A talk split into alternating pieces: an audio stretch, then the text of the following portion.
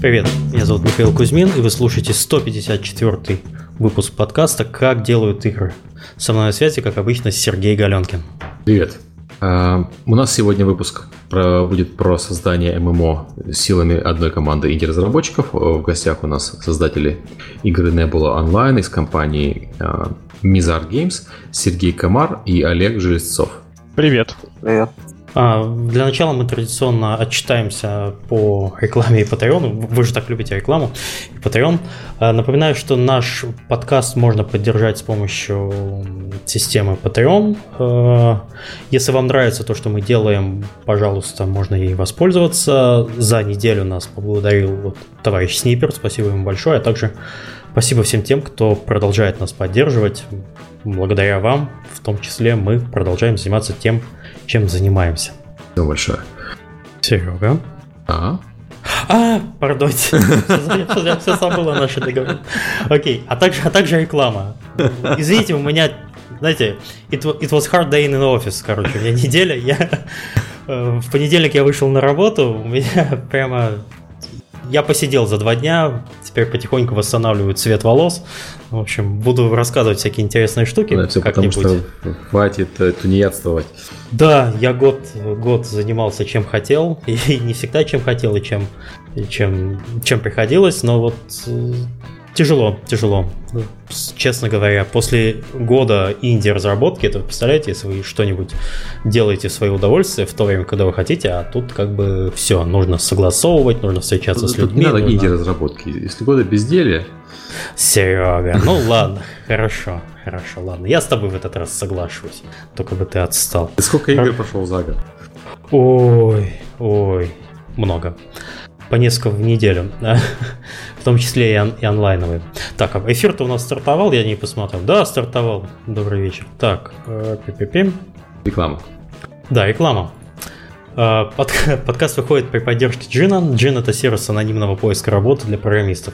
Если вы ищете сотрудника, то Джин обойдется вам дешевле и сработает быстрее, чем профессиональный рекрутер. Если же ты ищешь работу, то после размещения возьми в Джин тебе будут писать сами компании с предложениями. А ты сам выберешь, с кем связаться и кому открыть свои личные данные. Джина можно найти по адресу gini.co и гален... или галенкин касая magic. Еще раз gini.co или галенкин касая magic. Подкаст также выходит при поддержке PlayerX. PlayerX является лидером среди разработчиков мобильных игр в России и ближнем зарубежье. Компания, создавшая такие хиты, как Township Freedom и Gardenscape, состоит из 350 профессионалов. PlayerX предлагает удаленную работу из любой точки мира. В настоящий момент компания ищет идущего геймдизайнера, 2D-художников и руководителей в отдела по привлечению пользователей. Подробнее об открытых вакансиях можно узнать на jobplayerx.ru. Если вы не ищете работу, все равно загляните на сайт, потому что PlayerX предлагает хорошие бонусы за рекомендации. А, также из последних новостей по компании. Неделю назад э, компания выпустила свой третий мобильный free-to-play проект э, в жанре Match 3 Gardenscapes. В первый же день игра набрала миллион скачиваний, и дневная аудитория игры уже превышает 2 миллиона пользователей на двух платформах iOS и Android. Кроме того, игра входит в топ-25 кассовых игр в более чем 30 странах, а в России в топ-10 кассовых игр. Также, если вы зайдете на обновленный DTF, вы сможете найти статью, которая вышла примерно неделю назад, про э, интервью с креативным директором компании по поводу того, как они запускали проект. Почитайте, там, там интересно. Рекомендуем. ДТФу привет.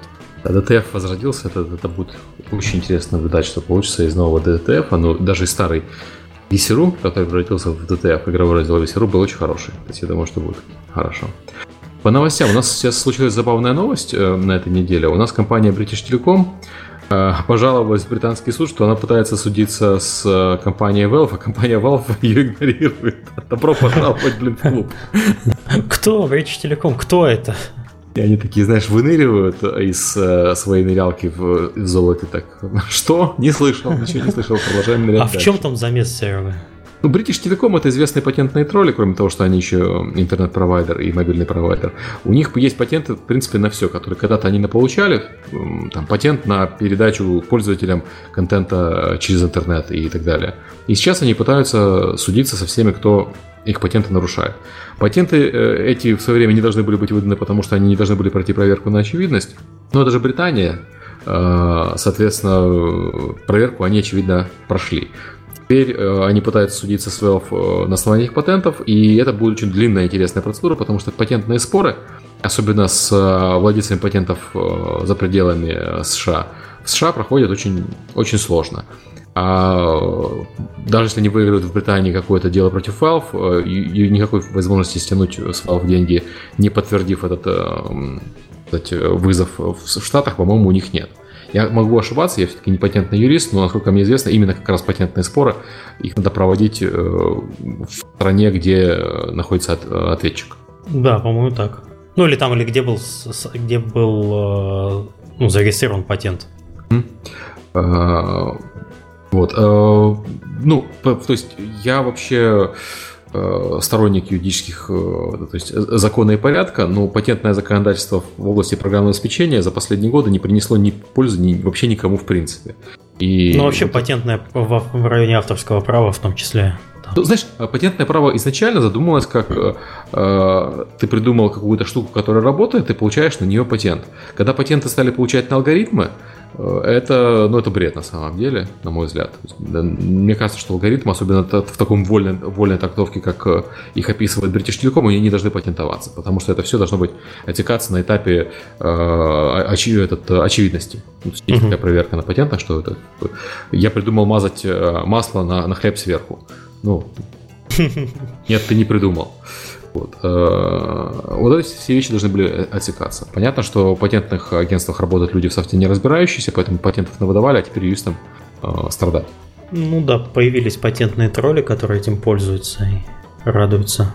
Подожди, а вообще в геймдеве... Кстати, я извиняюсь, они, они, они э, иск, иск подали там, где надо, они подали в деловой иск, я, я ошибся.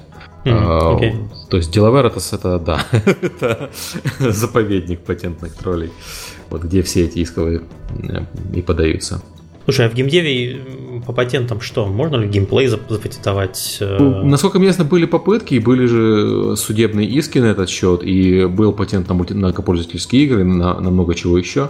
И... Есть на способы, ну там на серверные технологии, да, на да, да, способы да, доставки, было, на интерфейс. А, а, они заканчиваются, эти суды по-разному. Были случаи, когда Sony покупала патент, ну, патентную компанию, что патентная компания, собственно, хотела, они покупали патент. Вот. Были случаи, когда суды проигрывались. Я, я не знаю случаи, когда суд выигрался, но я знаю случаи, когда были внесудебные решения. Наверняка были и выиграны суды, просто я как-то особо не следил э, вот, mm. этой конкретной теме. Надо нам юристы сюда. Да. А, это было Вторая полезно. новость это про Vive и Oculus Rift и стоимость их.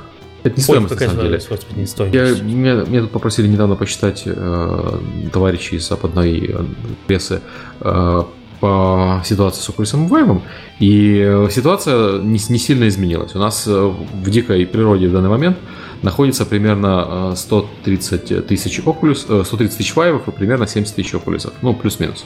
Mm-hmm. Понятно, что погрешность довольно большая. При этом интересно, что вот Goldman планировал на этот год, до конца года обещает, ну, обещает, оценивает продажи PlayStation VR в полтора миллиона девайсов. Как? Вот, вот, собственно, у меня тоже самый вопрос. Но это, я не знаю, как, как они оценили продажи Oculus и, и Vive, но я помню, что были оценки, что Oculus первый год продастся около миллиона. Ну, не Oculus, а вот все PC-шные шлемы.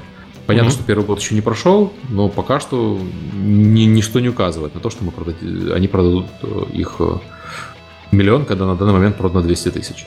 Ну, вообще ожидания же от VR-индустрии, они такие, по моему мнению, немножко завышенные.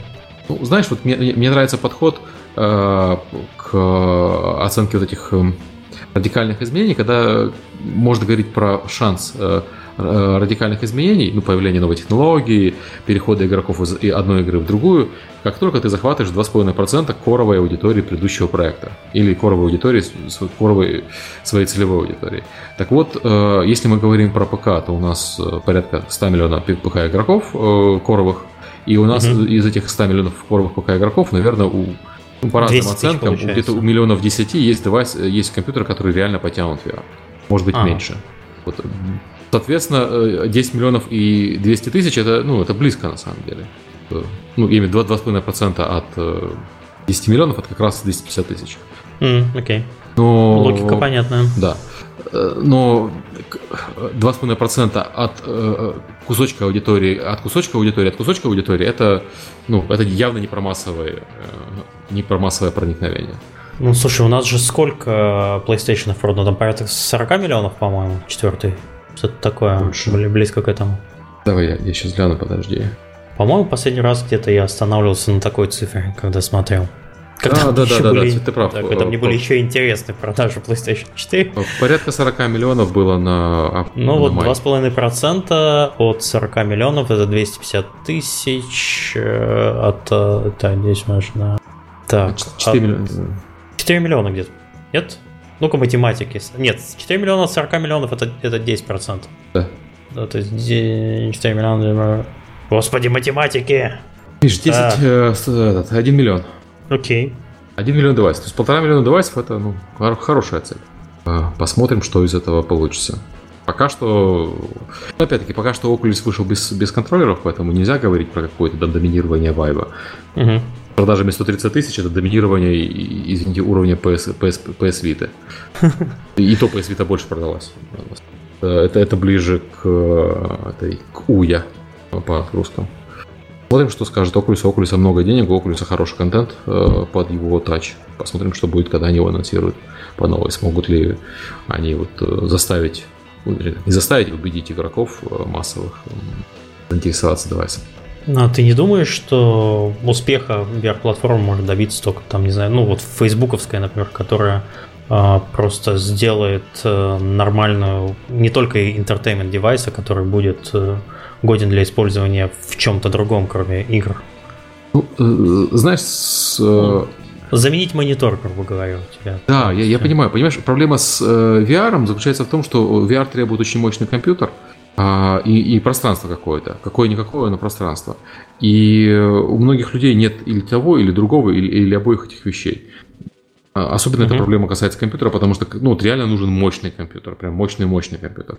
Мы говорим про компьютер, который в западной стране стоит где-то две, две штуки э, долларов, э, в странах, где ну, железо чуть подешевле, включая там э, Россию, Украину, ну полторы.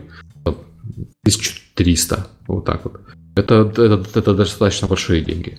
Эм, Поэтому э, это большой ограничитель. Ну, то есть это еще прибавь к тому же сам- саму железку шляп.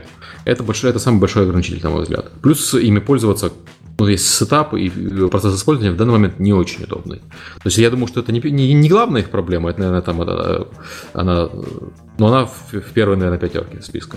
Там в Мало чате спрашивают, э, расскажите про фибрум, а давайте я вас, э, как в старом анекдоте, 130. Это номер выпуска нашего подкаста, в котором был э, Дмитрий Осин из компании Fibrum. Он, весь выпуск был полностью посвящен VR. Там VR можно обмазаться прямо ну, по самое, по самое не могу. Я думаю, как только у нас Oculus Touch выйдет, мы еще раз соберемся в нашим любимым составом про VR. Олега. И еще раз поговорим, потому что мне очень хочется, чтобы VR взлетел, потому что технология очень крутая. Но пока что, э, пока что мы еще не там. Ну, собственно, как и ожидалось. Опять-таки, Мгм. все- прогнозы, которые вот я давал и которые там люди, специалисты в этой отрасли давали, все говорили, что мы говорим про технологию, которая потратит до 5 лет на проникновение в аудиторию. Вот посмотрим, не сдуется ли она раньше, чем проникнет в эту аудиторию. Деньгами Фейсбука не должна. Там еще предлагают рассказать про Steam контроллер в СНГ по Э, Про По Буков- высокой- Буковский. Да, Буковская. Я цен, к сожалению, не помню, сейчас новость открыть. Там что-то в районе 7 тысяч, от 6 до 7 тысяч. И Steam Link, и Steam контроллер.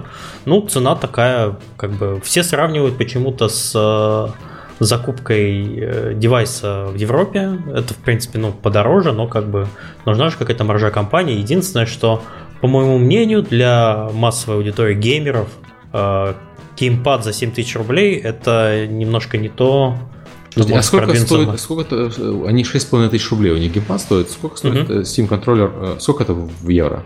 В- я могу сказать, это в долларах, это 100 долларов. 6500 это примерно сейчас курс э, доллара, ну это, наверное, 85 евро где-то. Ну, а он здесь, здесь он стоит типа 50 евро. Ну, Который? наценка там 35... ну, сколько? Это примерно... Извини, нацен- 55 евро. Не 50, а 55 55. евро стоит. Ну, наценка 30 евро.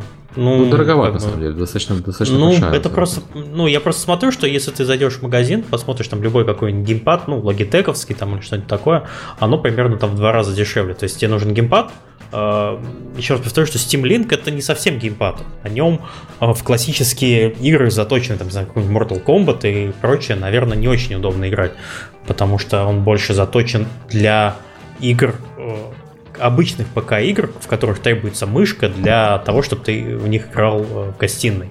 То есть вам для того, чтобы использовать этот геймпад, лучше, конечно, он не лучше мышки. Он, он просто решает проблему, если тебе хочется играть э, в видеоигры на большом мониторе. И а, покупая еще и Steam Link, э, коробочку, которую ты можешь поставить э, под телевизором. У меня, например, компьютер стоит в одной комнате, а телевизор большой в другой. То есть, как бы я одно время хотел себе Steam Link купить, но как бы в итоге так и не так покупка и не, не состоялась. Вот, а простите. А, это все нужно покупать в комплексе. Но не знаю. не знаю. Я не фанат Steam контроллера, к сожалению, потому что играть в PC-шные игры все еще удобнее на, на, на мышке с клавиатурой. И есть решение, которое позволяет тебе мышку, мышку с клавиатурой беспроводные поставить себе на колени и играть на телевизоре, если уже очень хочется. А в игры, которые поддерживают геймпад, удобнее играть с классического геймпада, чем со стимовского. Угу. Э, то есть, возможно, есть какие-то игры, в которые удобно играть со Steam контроллера, которые под него заточены, но я пока что таких не видел. Все, что я пробовал, все было вот, вот, вот как я описывал, или, или мышь с клавиатурой, или а, классический геймпад. А, по поводу Steam Link, ну, вообще возможность выводить на телевизор э, изображение с компьютера крайне удобно. У меня вот Apple TV стоит, я там с Apple, с Mac, с iPad, с мобильника всегда могу вывести на экран YouTube там, или еще что-нибудь, и мне это, очень, мне это очень нравится, потому что если когда-то надо фотки показать семье или видео прикольное, то ты не экранчиком там мобильника тыкаешь, а нажал кнопочку, оно вывелось на экран. Uh-huh. Но Steam Link, получается, он работает только для... Ну, он предназначен в первую очередь для игр, правильно я понимаю? Соответственно, да. Там ну, запускается Big Picture, вот э, можно да. запустить Big Picture, ну можно десктоп просто запустить виндовский, но можешь перейти, перевести в Big Picture и спокойно с геймпада там играть. Ну, то есть, мне кажется, что HDMI кабель для большинства людей, не для всех, конечно, для многих людей вполне заменяет этот... Э, ну, мне будет сложно, мне стен, стенку долбить надо, либо нужен где-то 10-метровый э, HDMI кабель. И плюс каждый раз, когда ты хочешь поиграть, тебе придется звук переключать на HDMI. А это, ну, не знаю, меня, меня, меня бы это задолбало. Я бы просто перестал ходить в эту комнату. Как okay. бы... Ну, собственно, для тех случаев, у кого, для тех, у кого такая большая квартира, где надо 10 метров кабеля тянуть, да, там как бы линк имеет смысл. Но для многих людей, на мой взгляд, то есть не стоит париться по поводу стоимости Steam Link, потому что он да, да, это просто, это, да, это просто кабель. То есть в моем и... случае бы Steam Link пошел, но я уже давно не играю в гостиной. Она потому что по вечерам у меня там семьей занята. Если я сажусь играть, то я сажусь у себя в берлоге. У меня отдельная комната под это безобразие, что я закрываюсь как сыч и сижу там допоздна чем связана цена Steam контроллера, который стоит 55 э, евро в Европе. 55 евро в Европе это дорого, в Америке он стоит 50 долларов, если заказывать по интернету. То есть понятно, mm-hmm. что там есть sales tax, но по интернету он не считается, поэтому можно заказать именно за, за полтинник. Я не знаю, на мой взгляд, это немножко выше, чем обычная наценка на такие устройства, когда они продаются в России. Угу. Ладно, давайте закончим с этими новостями. Давайте переходить уже к нашей основной теме про не был онлайн. Давайте познакомимся с ребятами. Сергей, Олег, э, представьтесь, наверное, с Сергея начнем. Наш традиционный опрос, как вы попали в индустрию и зачем вам это вообще нужно. Да. Сергей? Да-да, я тут.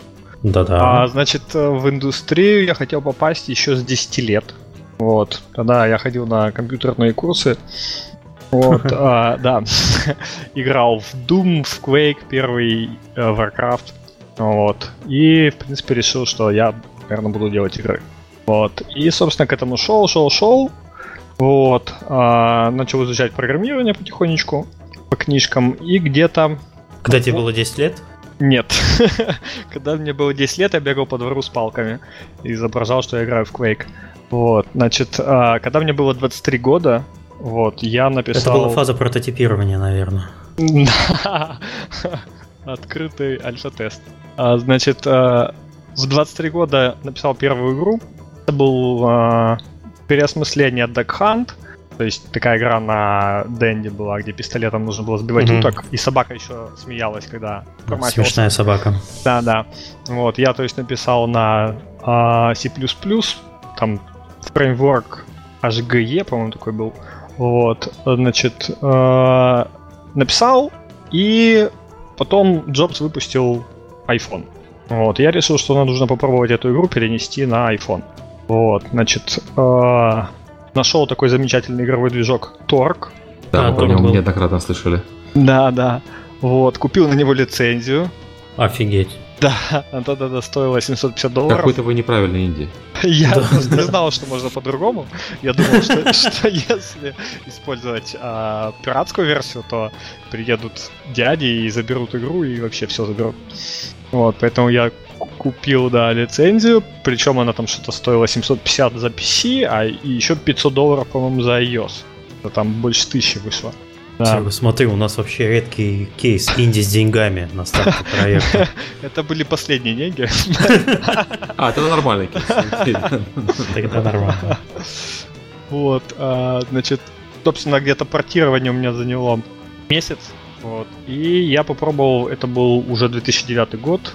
Где-то в июне 2009 года я запустил Web Store. И, собственно, ну, получил approve сразу сходу, меня не зареджектили. И, и игра пошла и начала приносить даже что-то около 1000 долларов в месяц. А в каком году это было? В 2009? 2009, да, лето 2009. А это уже когда-то iPhone какой уже был? iPhone 3G? э, Три- вот, получается, в сентябре Или вышел 3 3GS? 3GS, только вышел в сентябре. Мгм, Окей. Вот. А, Ну, у слушай, меня- тогда был вообще, вот ты говоришь, 1000 долларов, вот э, как бы это клондайк на самом деле. То время, когда вышел 3, 3G, 3GS, это был такой самый рассвет э, того, ну, тех игр, которые ты мог эм, выпускать и без особого маркетинга получать уже продажу сразу, потому что, во-первых, Store был основан на апдейтах. У тебя Да, игра, да. игра у тебя... Извиняюсь, что я за тебя рассказываю. Ну да, да. Я Нахлынули просто- воспоминания, что, что не, не как сейчас тебе нужно там трафла наливать, а ты просто что-то делал для того, чтобы твоя игра оказывалась в первой строчке. Ты просто клепал частые апдейты. Вышла игра, ты попал на New Releases, там держался, ну тогда проектов выходило не очень много, ты мог там продержаться недельку, полторы, наверное. Ну, к, к тому времени там 3-4 дня, но на самом деле это в Ну, принципе окей. хватало. И при, при том, что я это быстро смекнул, как работает, и выпускал, собственно, пустые апдейты. То есть я Да. просто заливал, заливал этот же Это, на этом была вся построена вся индустрия мобильных игр. Вот на, iPhone, на релизы на айфоне в те годы просто народ фигачил регулярно пустые апдейты. И я Да, помню тот момент, Если- когда, если когда Apple это закрыл. В те времена конференция GDC для про мобильную разработку выглядела. Такой выходит докладчик, говорит, выпускайте пустые апдейты. Такие, Гуру. Ну, в принципе, тогда все э, игровые, игровая пресса и конференции, они игнорировали мобильных разработчиков игровых. То есть, в принципе, никто вообще не писал о мобильных играх. Вот. Ну, кстати, да. Кстати, да. Тогда еще, тогда еще никто не понимал, что это вырастет в огромную большую штуку. Э, Мобильных разработчиков ненавидели, наверное, так же, как примерно чуть раньше социальщиков э, и браузерщиков. Э, Ну, браузерщиков до сих, до сих пор немного кто любит. Вот. Но тогда вот был такой момент, когда просто было очень тяжело говорить, что ты стоишь там, взрослые дядьки, ПК, 1С мультимедиа с бюджетами в сотни тысяч Бородой. долларов на проект, да, с бородой, Юра Мирошников, Бука, э, Nival, и все такие Nival серьезные, а, а- а тут, а тут появляются маленькие хипстеры, которые там раз в тысячу долларов э, в день на проекте с пустыми апдейтами. Э, В ме- в месяц все-таки, не в день. Ну ладно, ладно, Да. месяц хорошо. В принципе, для меня это было, можно сказать, что в день. Была большая очень сумма. Вот, ну и, собственно, уточки успешно да, себя чувствовали, и через месяц буквально мои друзья, там, которые занимаются интернет-провайдингом, сказали, ну давай-ка ты, наверное, раз у тебя так все хорошо, давай мы будем делать тоже игры с тобой. Вот. И соберем команду уже, чтобы это была именно студия. Так появилась Teens Games. Вот, это было э, сентябрь 2009 года. Вот. Мы даже успели сделать в этой студии две игры. Одну даже зафичерила Apple. Вот. М. Да, то есть это фичер нам дал там, по 500 долларов в день нам давал в течение недели. Такого. Извиняюсь есть за наводящий вопрос, а как тогда фичеринг Apple работал? Они вы Ничего сами нам- Сами, да. Мы даже не- Мгм. мы случайно ее обнаружили. Просто я зашел в App Store, смотрю, а мы там в WhatShot висим. Ну, только WhatShot был тогда в, прям, ну, на главной, не, не в категориях. Вот. А, то есть не на баннер, конечно же, нас поместили, но вот там, э, вот сход тогда, по-моему, было 10 всего игр, вот мы были в том числе. Я говорю про американский стор. Вот, значит, с нашей игрой. А. Но, к сожалению, студию это не спасло, закрылась. Я где-то полгода, наверное, существования, потому что вторая игра была не такая успешная. Это был клон Диггера, вот такого классического. Клон кого я?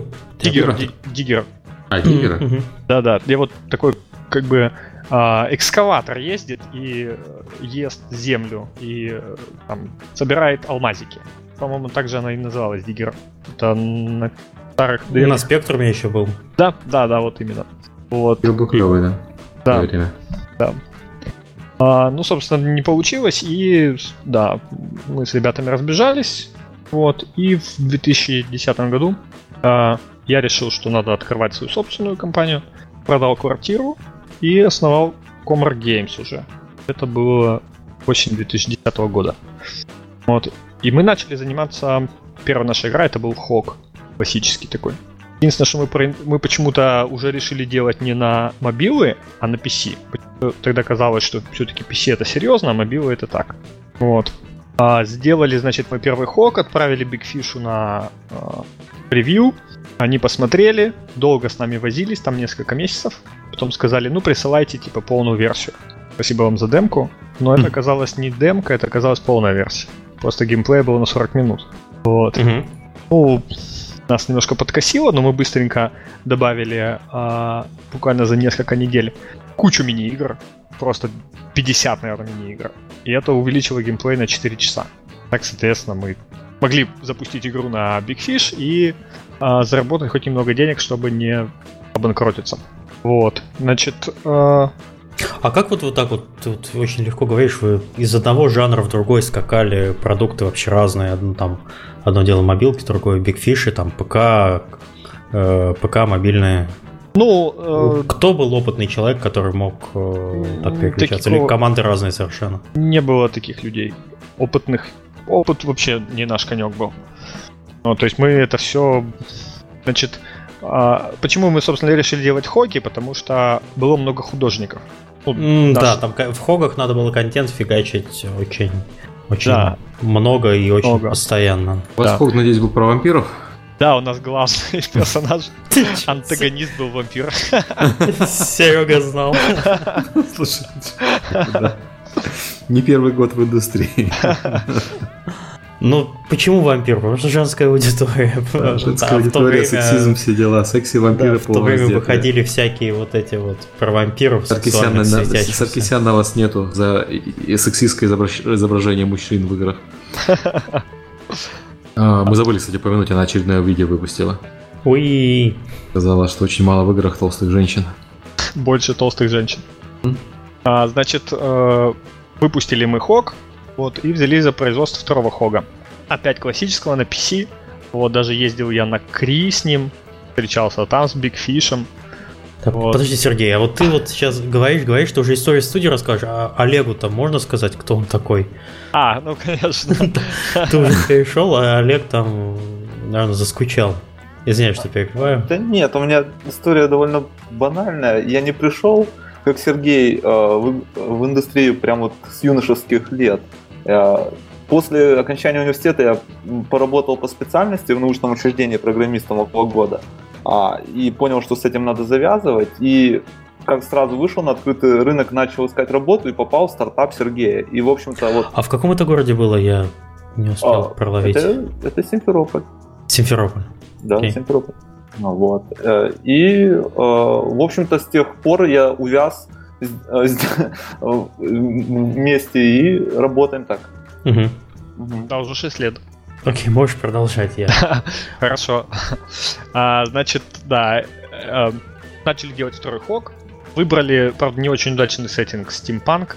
Вот, нас за это Big Fish, конечно, сказал, что это, чтобы вы вообще, зачем это вообще вы так придумали.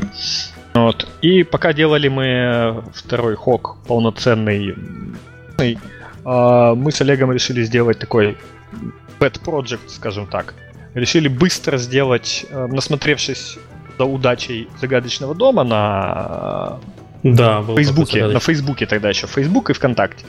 Вот, Это Сиротин не, тогда. не Game Insight, да, Сиротин Да, Game Insight, да. Game Insight. Да, да. Ну, может быть, тогда еще не Game Insight, если я не ошибаюсь. Да, это Может, еще не Game Insight, но, но весь Game Insight отметился с тем, что они его разрабатывали.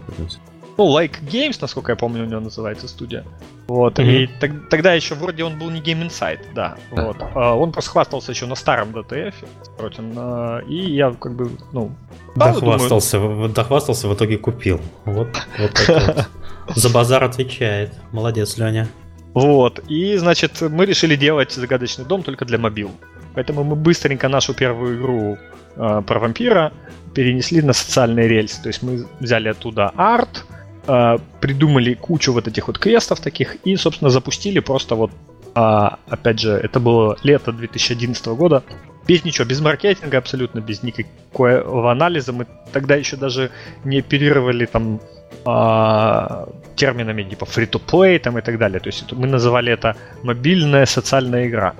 Вот. Мгм. И мы запустили ее, а так как социальных хогов, free-to-play хогов тогда не было, было только от Диснея, забыл как называлось, Gardens of Time, по-моему. Вот. Мы, в принципе, начали расти достаточно быстро. Вот. А, и нас заметили Joybits. Ребята из Joybits предложили Питерская работать. студия, по-моему. Да, да, да. Вот. Они на нас вышли буквально через там месяц после того, как мы вышли. Вот. И сказали, давайте издаваться. Вот. И мы с ними, собственно, остались и начали издаваться. Ну и как бы достаточно там неплохо. Неплохие показатели были. Вот. А, примерно в 20 раз больше, чем мои успехи как инди-разработчика. Вот. Окей, И- а, давайте, может, передвигаться к, к небуле потихоньку. Да, да. Я вот как раз. Значит, а, собственно, потом было еще несколько у нас хогов а, социальных. А, Успешно мы запустили два, и один провалился. Вот. И в конце 2013 года мы решили делать космическое ММО. Вот так Ну, вот взяли после да. хогов. Что Нам логично, после степановского хога делать космическое МО, в принципе, даже вопросов не возникает, почему. Да, как бы, почему бы нет? Законом не запрещено. А, Делаю космическое ММО, где хочу. Э, Получилось так, что мы там разошлись с предыдущими издателями, и у нас ничего не осталось, а, даже денег. Вот, поэтому, да, Хорошо разошлись. да, полюбовно.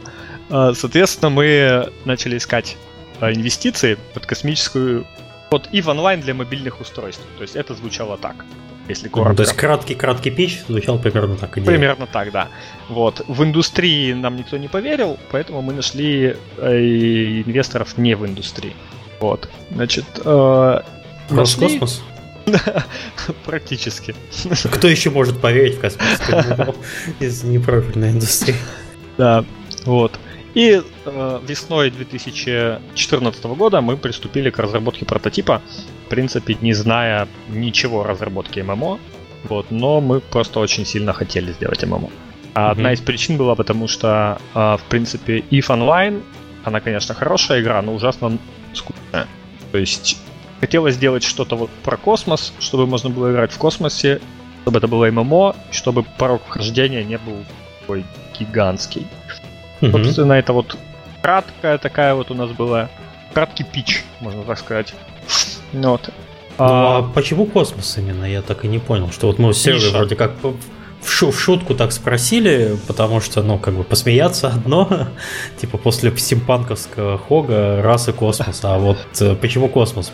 Ну, просто вот каждый раз, когда не так уж много вообще продуктов про космос выходит, потому что это на самом деле действительно, вот как ты сказал, ниша. Еще и- меньше из них зарабатывают деньги. да, еще меньше да. из них зарабатывают деньги, там это касается э, фильмов, сериалов и так далее. То есть каждый раз э, люди хватаются за пульс, чтобы м, там, снимать, делать сериалы, там, Ну, книжки выпускать. Там много, на самом деле, факторов. Во-первых, э, фэнтези делать, э, фэнтези ММО, это, ну, конкурирует вообще со всеми. Даже Окей. если делать на мобиле. Э, Окей, Потом, хорошая а- логика. да, аним- анимация. Соответственно, чтобы делать э, не технику, а органику, соответственно, нужны сильные аниматоры, сильные моделеры. Это все было бы очень дорого. Опять же, мы бы сделали 3,5 орка, и на этом бы все закончилось. Вот. Плюс управление, опять же, э, управление персонажем, ну, на мобильных устройствах оно хуже. А идея была сделать так, чтобы удобно было управлять и на мобилах, и на PC. И чтобы игроки, э, участвуя в сражениях друг с другом, угу. а, ни, ни у кого не было преимущества. То есть, соответственно, если сделать там WoW на, моб- на мобиле, то тот, кто будет играть на, с телефона, он в любом случае будет проигрывать а, в PvP тому, кто будет играть на PC. Ну да, потому что клавиши, key- keybind ы, макросы. Да, да, да, короче. Плюс джойстики тоже, ну, на неудобно. То есть на, на mm-hmm. тачскрине возить пальцем это, конечно же, не. Ну подожди, самое. получается, что у вас сразу же было затеян кроссплей, ну, и это как бы одна из фишек игры была? Да, да. Ну просто обычно, если делают там даже какую-то игру, то есть чаще всего люди потом закапывают эту идею кроссплея, потому что именно из-за нечестных, особенно если есть PvP. Я попросил. Серега. Серега такой. Ну подожди, ну хорошо, ладно, Серега. В Парагоне у вас все равно более честный матчмейкинг. Ну понятно, Если... что у нас, моби... у нас не мобилки пока, а у, у нас... вас э, старается сначала кон... смачить по платформе все-таки. У нас консоли и э, ПК. Я понимаю, что это проще, чем мобилки и ПК. Но, да. там... но мы на консоли тоже собираемся идти.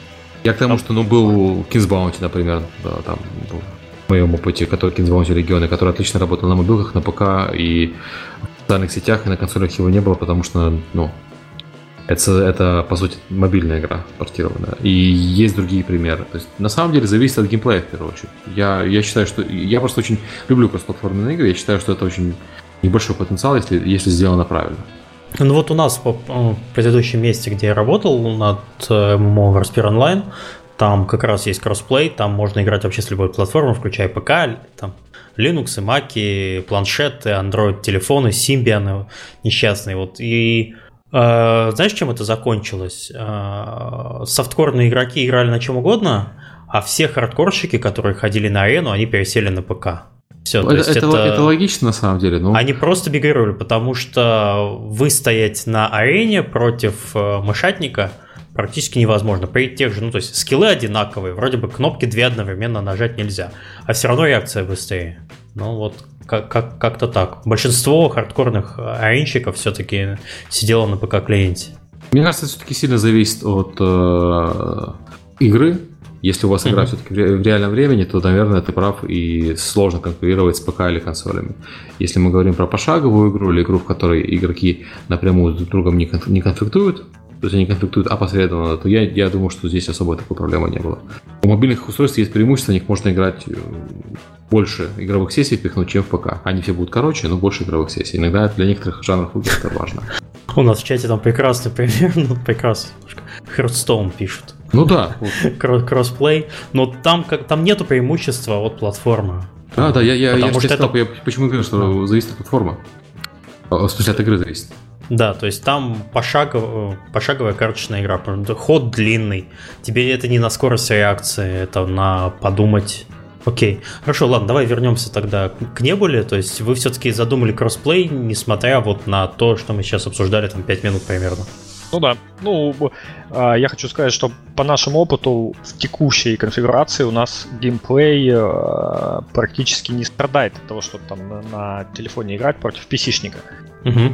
Мы просто это все время тестируем постоянно. У нас уже очень много итераций. Подожди, и... а вы тестируете, а у вас есть какая-то аналитика на этот счет? То есть там в, в 10 матчах? Winrate. Да, winrate и так далее. Ну, у нас такой аналитики нет, потому что мы просто берем и играем друг с другом. Это же инди, какая аналитика? Ну, какая? Сел тут зубр аналитики вообще. Ну, я потому что я знаю неоднократно примеры из э, и из многих компаний, где я работал, включая, собственно, Epic, когда э, личный опыт противоречит тому, что показывают цифры. Ну, мы собираем еще ну, да, отзыв, да. отзывы игроков, на самом деле собираем и плот, плотно работаем. У нас там есть а, прям совсем игроки, которые там по 600 часов уже наиграли, вот. И э, ну, а, на самом деле играют и на PC, и на мобильных устройствах, то есть те же самые люди. То есть иногда он же играет на PC, иногда он же играет с мобил. Это логично. Вот, соответственно... Ну да, едет с работы в общественном транспорте или где-нибудь там стоит, пос... потыкал, потыкал мобилку. Абсолютно. Приехал домой, сел за, за ПКшечку, начал клацать на ПКшечке. Ну, это, это нормально. Окей. Да, то есть мы, не, мы не прям на 100% хотим, чтобы вот прям человек на, с телефона играл только или там только с PC. Как раз таки вот эту идею и хотели, чтобы человек играл там на PC дома, а потом там поехал на работу и по дороге мог, если что, там отстоять свою честь PvP. Вот. Но это, конечно, да, мы понимаем, что большинство любит, конечно, сидеть в кресле перед монитором и играть.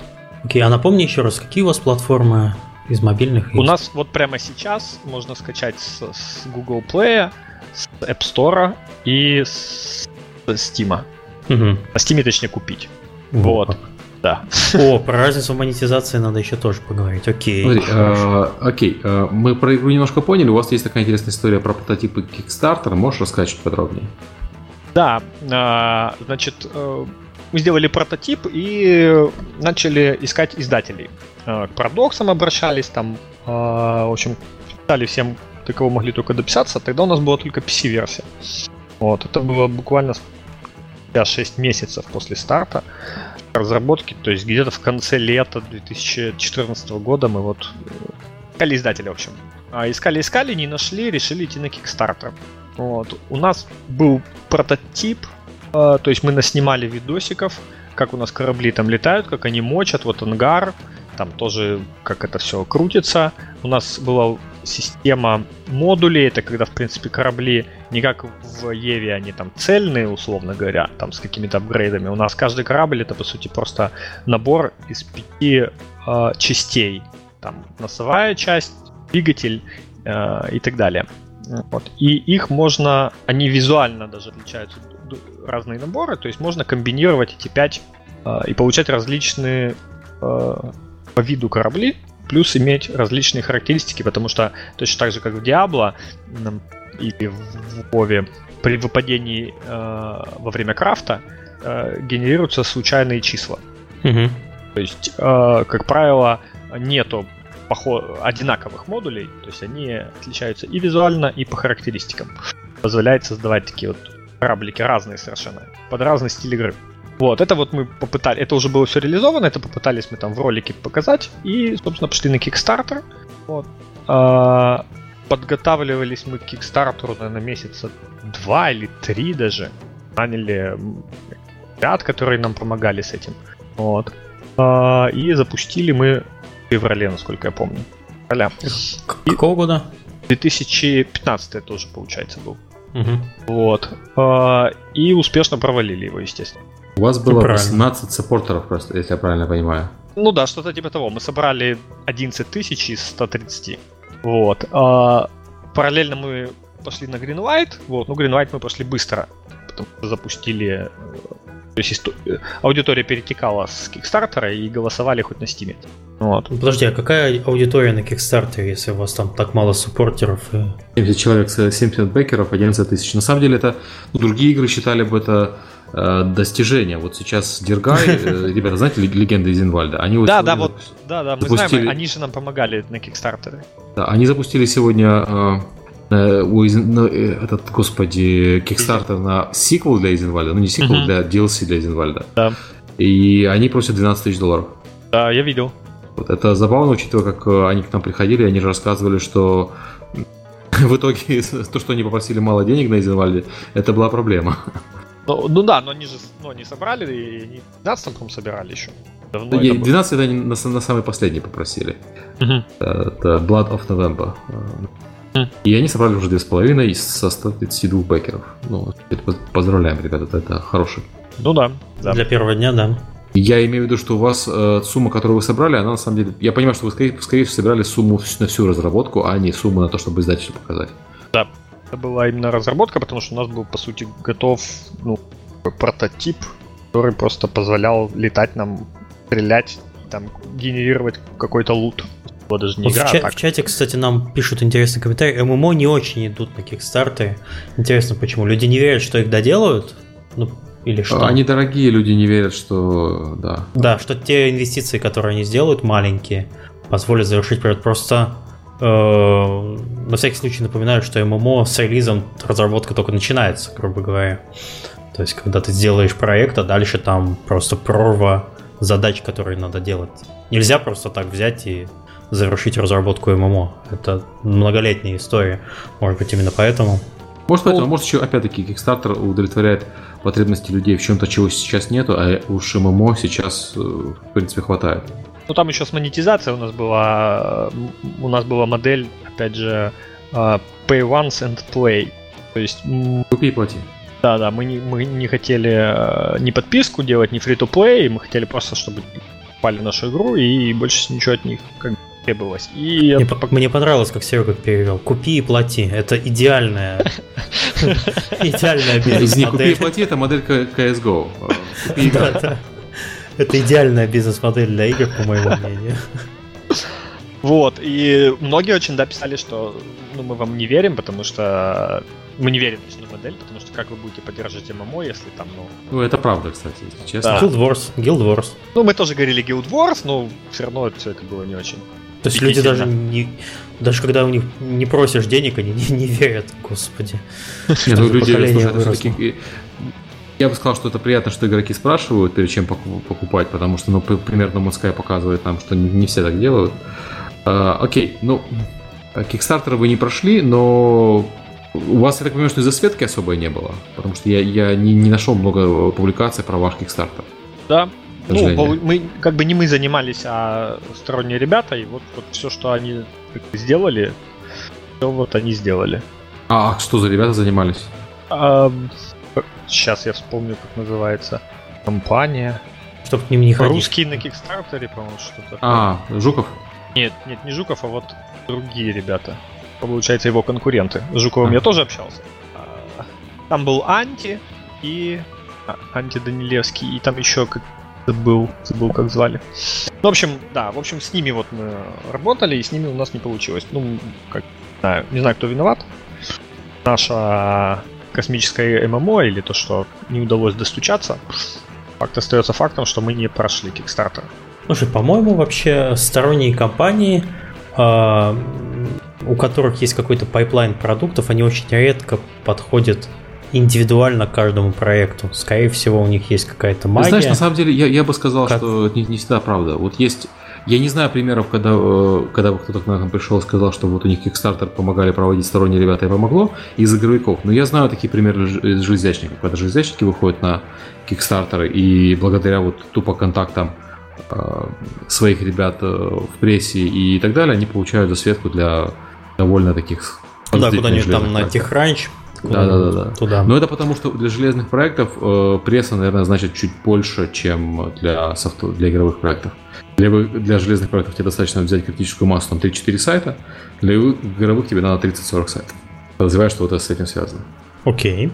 Ладно, окей, Kickstarter, значит, провалился. Да. Пес а, с ним. Дальше. Пес с ним, да. Значит, э, пришлось искать... Вы, кстати, расстроились?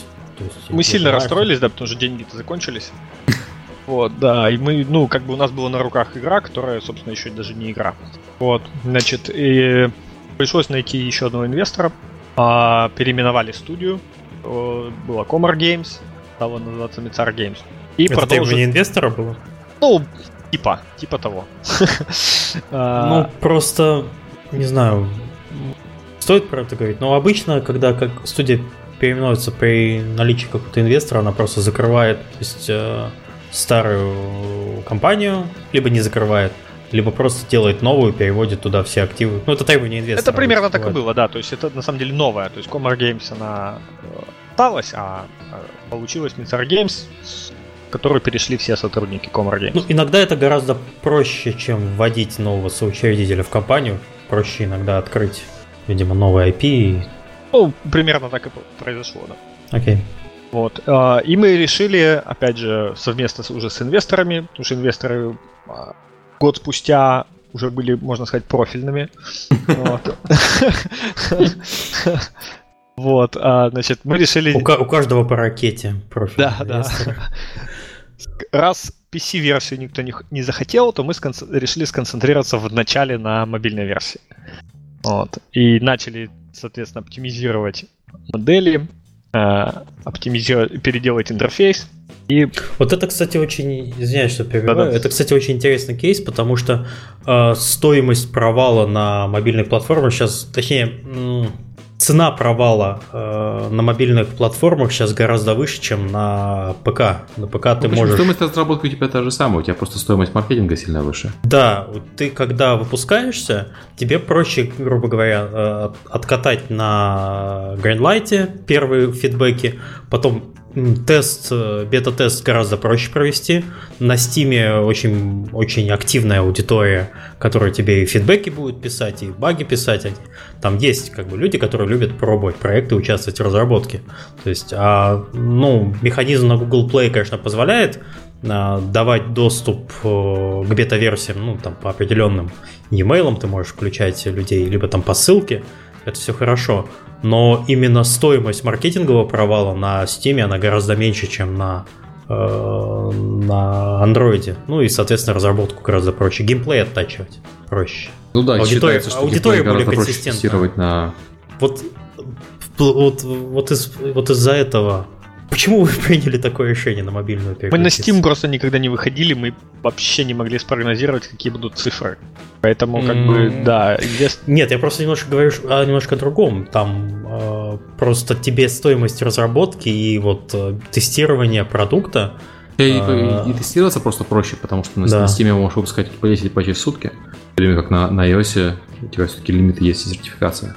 Мы, мы же мы ж когда людей приглашаем, не просто люди нам рассказывают про разработку, мы вот с Серегой там благодаря нашему бесценному опыту делимся мыслями. Вот, вот здесь мы видим ошибку. Интересно этот момент покопать немножко. Да, ошибок было много, это только начало. А, Подождите, слушайте, а я тут сижу, выкладываюсь, как кар- как каждой занозе цепляюсь, а тут-то будет еще мякотка впереди.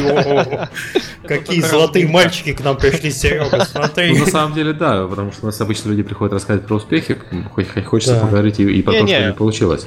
Не-не, тут успехов не будет. Отлично. О, красо... Ой, как я это люблю. Но я откинулся в кресле, прямо готов. Ах, Хорошо. Хорошо, ан- хорошо, Android. Знаешь, я сейчас на, на А можно несколько вы- слов? А, Да, Вот конечно. вы спросили, да, про стоимость, вот про ошибку. После того момента, когда мы провалили Kickstarter, у нас была очень красивая э, версия для PC. То есть она была требовательна э, к э, железу э, и э, выглядела соответствующе. И когда мы были в неопределенности какое-то время, мы думали, что заканчивать этот проект, ну, так как денег нет, либо продолжать его делать дальше. В общем, через месяц примерно мы пришли к пониманию, что надо делать дальше, и начали все, начали думать о том, как этот рабочий проект на Unity перенести на мобильном, чтобы он сохранил визуальное качество, а, и при этом э, для мобильных платформ он игрался хорошо. А, В итоге, в итоге мы начали это очень э, ну, начали делать, и на это ушло время. То есть основная цена это во, во времени переделки интерфейса и, собственно, ухудшение графики. Ну, вот. ну и плюс а, теперь мы должны думать не о том, как бы хорошо игроку игралось на одной платформе, а, а, сразу на нескольких. Да? А, вот. И это да, это ошибка, но с другой стороны это и безопасность. Вот. Нет, никто не говорит, когда вы делаете Steam-версию, никто не говорит вам, что не надо делать па- параллельно мобильную. Просто... Запускаться, говорим- выпускать первую версию для, для Да, мобильников выпускать первую сложнее, чем версию. первую версию для, для Steam. Вот и все. Да. Просто если вы проваливаетесь на старте на мобильной платформе, сейчас, сейчас провал на старте проекта, если его ну, запускать правильно, там через фичеринг, через общение с платформой, э, если вы провалитесь, второй, второй попытки э, заинтересовать э, платформодержателя у вас практически не будет. Я трудом вспоминаю какие-нибудь успешные кейсы по запуску, ну, по, по перезапуску, грубо говоря, без переделывания полностью игры и попытки ее запустить как-нибудь снова. Ну, то есть по другим названиям и так далее. Но все равно там же не глупые люди сидят. А вы нам эту уже игру приносили, следующий. Вот, и ну, вот мы о чем с Серегой говорим. Окей. Но это вы говорили про Steam сейчас. Да, да, да, да. Но на Steam она, в общем-то, в раннем доступе, я так понимаю. Вот, и, ну, Ладно, давайте а, до Steam доберемся. Мы, Да. мы зацепились Да. за эту тему. Давайте вот как у вас пошло на андроиде? А, Пошло, на самом деле, мы выпустили это было, наверное, даже pre-альфа. То есть мы выпустили, это был сентябрь 2015 года. То есть мы, в принципе, это уже можно было играть. Там, конечно, было много глюков, но не суть. Ну что, ты только что, в принципе, Android писал. Да. Вот. А, достаточно то есть мы запустили только русско- русскую версию для э, там Украина, Россия и Белоруссия, то есть для русскоговорящей аудитории. А для мира было закрыт. Название игры у нас э, было по-русски даже. Вот. И мы выложили APK на 4PDA. Вот. А, то есть сами. Угу. Соответственно, и с 4PDA у нас очень такой неплохой был старт а, трафика. То есть а, многие люди просто переходили на Google Market и скачивали напрямую, то есть без установки APK. Вот. И у нас как бы неплохо все пошло. У нас не было в игре на тот момент, естественно, это было все создано только для того, чтобы протестировать все. Не было никакой монетизации, то есть ни рекламы, ни напов, ничего. То есть мы просто выложили вот так. И у нас средний балл был 4,8. Неплохо. А да. сколько оценок? Ну, количество оценок. Сотни, тысячи, э, десятки тысяч? Сотни, наверное. Сотни, сотни, окей. Но все равно для сотен 4,8 это хорошо. Значит, вы попали в аудиторию. Окей, да, это хорошо. Да, аудиторию попали, очень много отзывов было хороших. Мы общались на форуме ФПДА очень активно. Активная там аудитория оказалась, им очень понравилась игра. Вот, а, общались в комментариях, подняли свой форум. В общем, с русскоязычной аудиторией на Android у нас все получилось. Вот. А, значит, мы делали, делали, делали, несколько месяцев мы исправляли баги, вот, э, выпускали обновления, каждое обновление э, повышало там рейтинг наш, вот, а потом мы думаем, ну раз мы такие клевые, пора и монетизацию прикручивать. И, собственно, прикрутили подписку. И это был просто, ну, это была катастрофа. Точнее, мы даже не подписку прикрутили а, в классическом, а как вы в плексы. То есть люди как бы могли на аукционе покупать, оплатить подписку другим людям, грубо говоря, вот так. Ну, суть это не меняло, то есть, в принципе, человек мог поиграть первую версию час, по-моему, у нас было. То есть человек играл час, а потом ему говорили, вот, покупай подписку. И, собственно, мы получили такое количество колов, о, Там угрозы У нас была аудитория собрана на, на ФПДА, люди со, собрана из людей, которые, собственно, пиратят, пиратят долларовые приложения. Поэтому, ну, очевидно, что они не были в восторге от того, что вы с них просите денег. У нас ну, была та да. же самая ошибка на том, ну, про проект, который я упоминал уже сегодня. Изначально игру запустили даже не как free-to-play, это была подписочная модель, но это было там давно, это был 2011 год.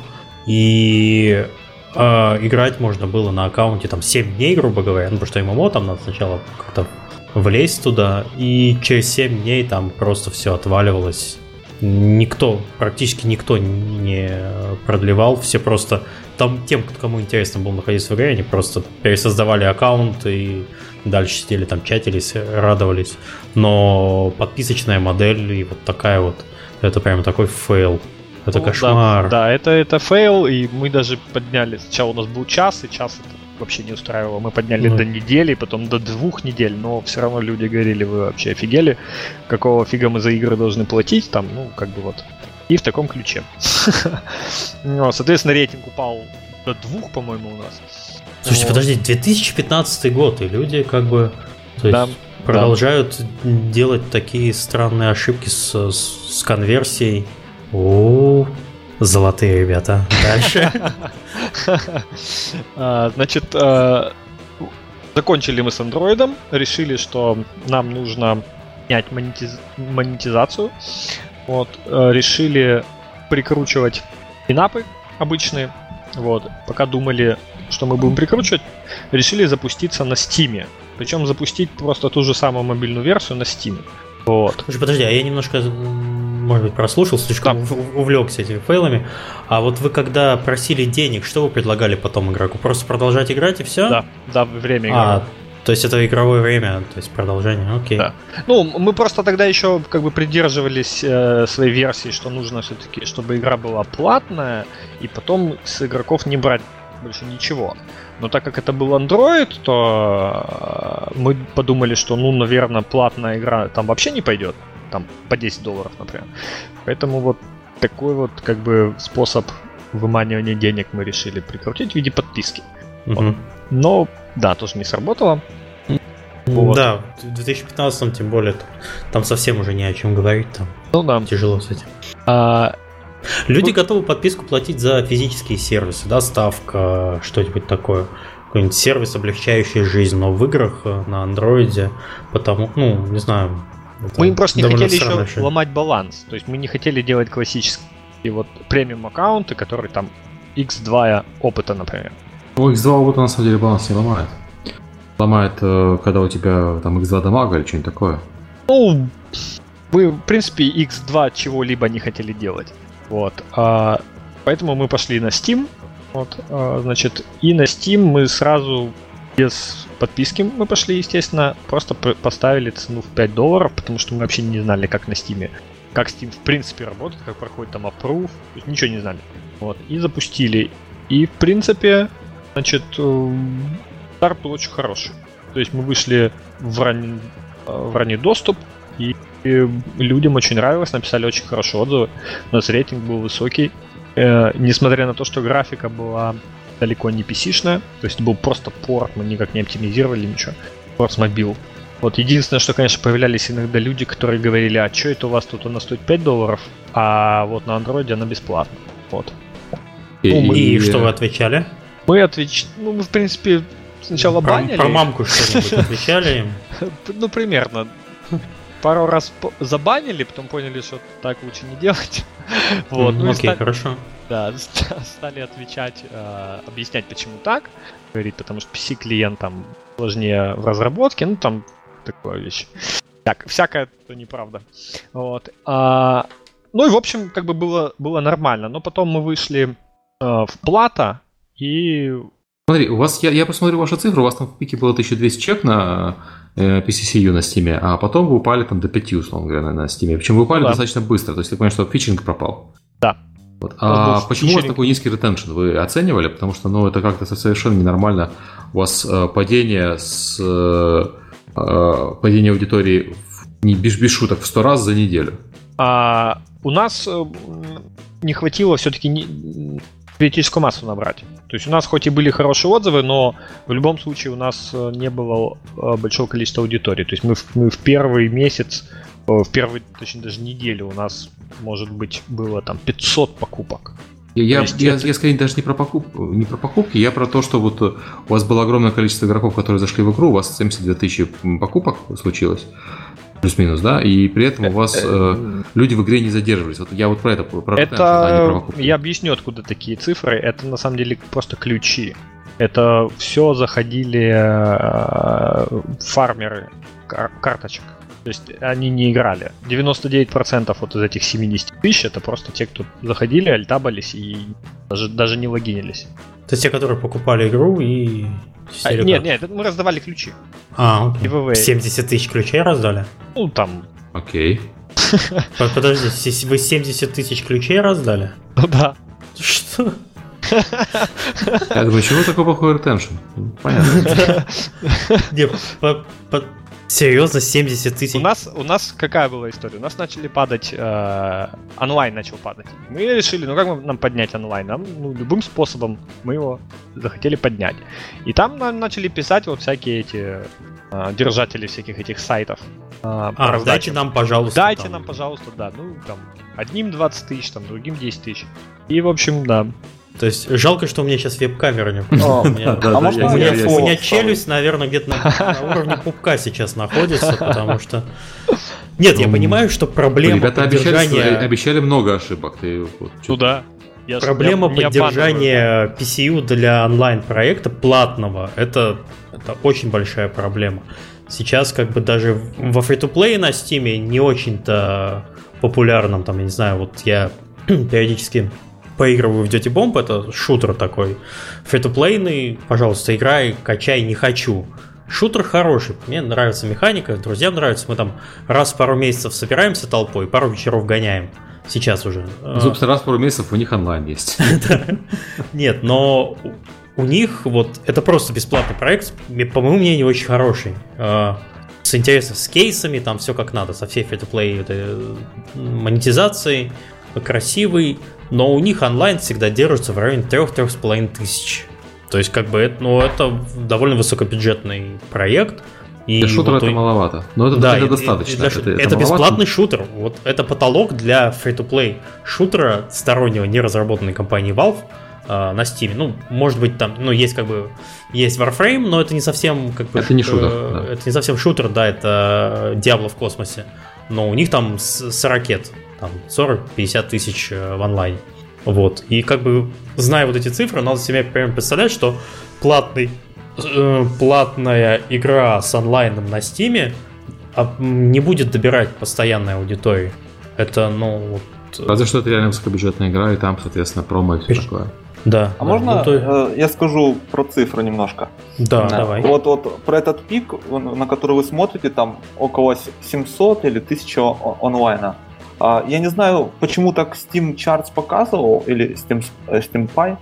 Мы а, со Steam берем цифры, это вот именно пик, это Steam API показывает, это, это не, не наша цифра. Вот. А, дело в том, что когда я захожу в свою базу данных и смотрю на количество реально созданных аккаунтов, а на первой странице приложения человек обязан создать аккаунт. Так это же фармер, вы же нам сами сказали. Если человек фармер, то он не, не, не, не запускает. Он даже, даже аккаунт не... Он даже игру не, не загружает. Там есть э, фарм приложения, которые э, имитируют запуск игры в Steam. Ну, так получается тогда, что вот эти а, цифры о количестве онлайна ничего не говорят о том, кто действительно играл в нее. А там, да, на самом правда. деле, было достаточно печальные цифры, которые ну, очень маленькие. Я последний раз смотрел пару месяцев назад, и там э, за все время, с момента выпуска нашего первого в октябре прошлого года, там было 25 или около того тысяч э, аккаунтов с трех платформ. То есть это с двух мобильных и со Steam. Плюс еще некоторое количество с Фейсбука, когда мы там э, играем. Ну да, пока не, не, не забанили плеер Unity на Фейсбуке. Вот, а, а представьте, если вот на эти 6 месяцев разделить эти, а, там, скажем, ну хорошо, возьмем 30 тысяч аккаунтов, то это получится по 5 тысяч аккаунтов в месяц. В месяц. Вот. И, в общем-то, они должны поддерживать наш онлайн постоянно при текущей ситуации. Ну, смотри, потому что цифры Steam Spy, понятно, почему у вас неправильно, потому что если вы раздали ключи фармерам Э, карточек, то они игру не запускали, не скачивали, естественно, никакие аккаунты не создавали, потому что зачем это надо, есть приложение, которое это делает, ну, именно фармит э, карточки, не запуская игру. Ну да, цифры, да, да, это цифры, мы быстро да. выяснили, да. Вот. Э, это, это к вопросу просто про, про ошибки там, с привлечения пользователей. И понятно, что из-за того, что у вас закачки не настоящие, и из-за того, что у вас э, онлайн не настоящий, у вас были, начались проблемы, собственно, внутри игры. Вот вы говорите так, такая вещь, как переход с Steam на free-to-play. Э, вы планируете переходить на free-to-play в ближайшее время? Потому что мы игра уже платная. Пер... Мы уже переходили. Переходили уже? И да. как, как результаты? Ну, результаты были не очень. Еще хуже, то есть? Ну, на самом деле, это практически нам ничего не дало, да. То есть мы, мы прикрутили инапы, вот, и перевели на free-to-play, но количество, но онлайн все равно не вырос. То есть, в принципе, а, соотношение просто тех, кто покупает игру за 5 долларов, грубо говоря, и тех, кто, скачав ее бесплатно, начинает в нее играть, оно было примерно одинаковые цифры давало. Окей, то есть у вас аудитория приходила, которая очень хочется космоса, и неважно, ну, и, и очень хочется космоса, она готова на ваш космос, и таким людям не жалко было 5 долларов. Да. А. Вот, поэтому мы, мы побыли фри-то-плеем месяц-два, может быть, точно не скажу, и потом опять перешли в paid. Вот мы, мы остались. Окей, uh, у вас, очевидно, проблема там явная с ретеншеном, потому что когда у игры пик 5-10 человек, это проблемы э, и при этом у вас были, были хоть какие-то активности, вы были на главной стиме, это явно проблема с ретеншеном. Вы, вы как-то мерили? Вы смотрели, на чем люди отваливаются? А, ну, в принципе, у нас ретеншн, мы поднимали его, там, переделали кучу раз туториалы, вот, а, но самая главная проблема, это потому что люди заходят и никого не видят. То есть, так как это ММО, то в принципе а, и у нас нет, мы не набрали критическую массу игроков. То есть у нас все игроки размазаны и а, им а нет... А можно такой маленький вопрос? Да. Вот когда у вас э, игра начинается, где она начинается? В пустом космосе? Вот я просто сам не запускал проект, это на самом деле плохо надо. Лучше подкаст готовиться на станции. Там на станции, ты, да. ты никого не видишь, как бы никаких взаимодействий с другими игроками это, нет? А или, а букв... или Нет, со станции вы, вылетаешь через пару секунд после начала игры. Mm, окей.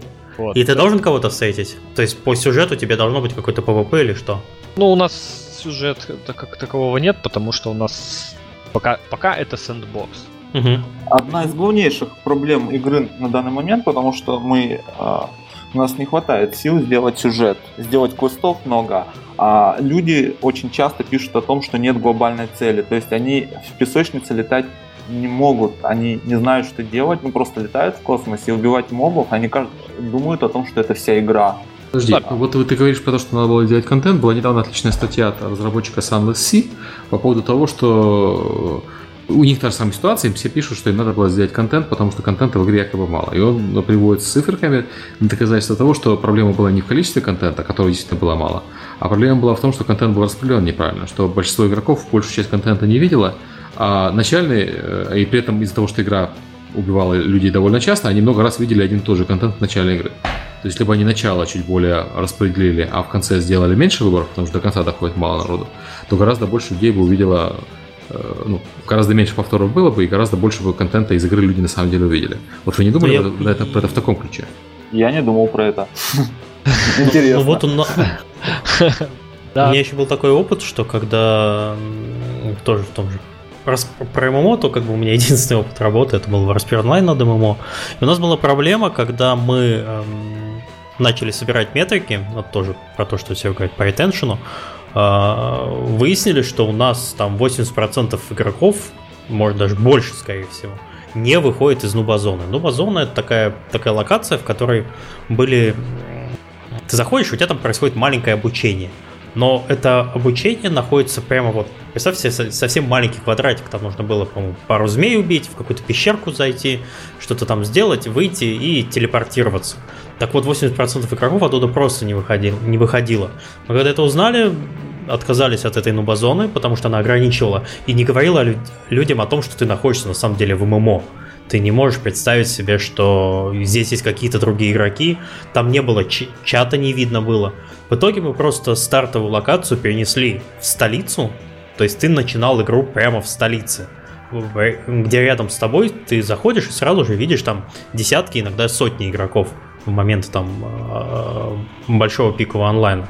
То есть надо как-то передизайнить игру, чтобы ты появлялся, ну не знаю, если у вас есть какой-то, не знаю, там, грубо говоря, заправочная станция космическая, вам нужно появляться, чтобы ты видел других игроков, которые там заправляются, или там ну, торговая точка, или что-то да, такое. Да, но, к сожалению, вот как раз-таки мы в столице появляемся. Угу. У, на, у нас, у нас столица, пу- столица пустая. Просто пустая, да. вот. Окей. Ну, надо, вот... как-то, надо как-то эмулировать глобальный чат, не знаю, чтобы люди видели, что жизнь есть. есть. Или, или планировать есть. игру, исходя из, исходя из предположения, что игрок одинокий, это No Man's Sky, в котором как бы есть ему, на самом деле нету. И... Слушайте, а вы всем говорите, что у вас есть мультиплеер. Это я вам Игру тогда купит сотни тысяч людей. Я там подобные вещи уже под конец сделал.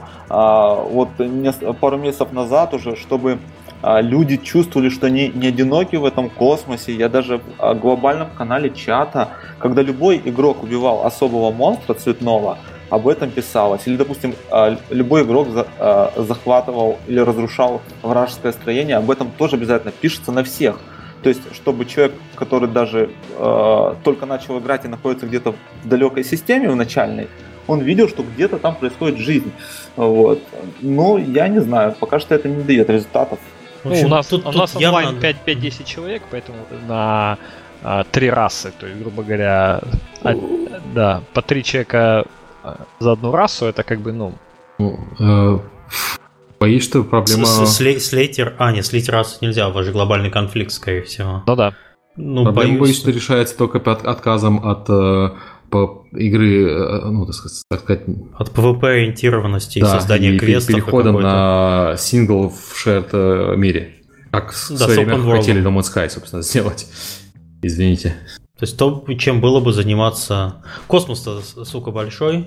да, мы это там? поняли в последнее время, в общем-то мы над этим работаем. Вот пример в чате хороший приводит. Э, это Элита, в которой действительно в космос пустой, а, хотя ну, там народу сильно больше, но космос пустой, и развлекают игрока боты. Mm. Поэтому там э, я сам в Elite играл довольно много, в Elite встречи другого игрока это огромное большое событие, это прям страшно. Он тебя сейчас убьет, зараза. Да, ну, налетать и бояться. люди воюют с ботами, и все окей. То есть сделать так, чтобы ММО, где надо было бояться других игроков. Ну, то есть реально. У нас просто изначально концепция игры была вот сделать ботов как в Diablo конфетки, то есть их надо убивать, от этого получать удовольствие от самого процесса.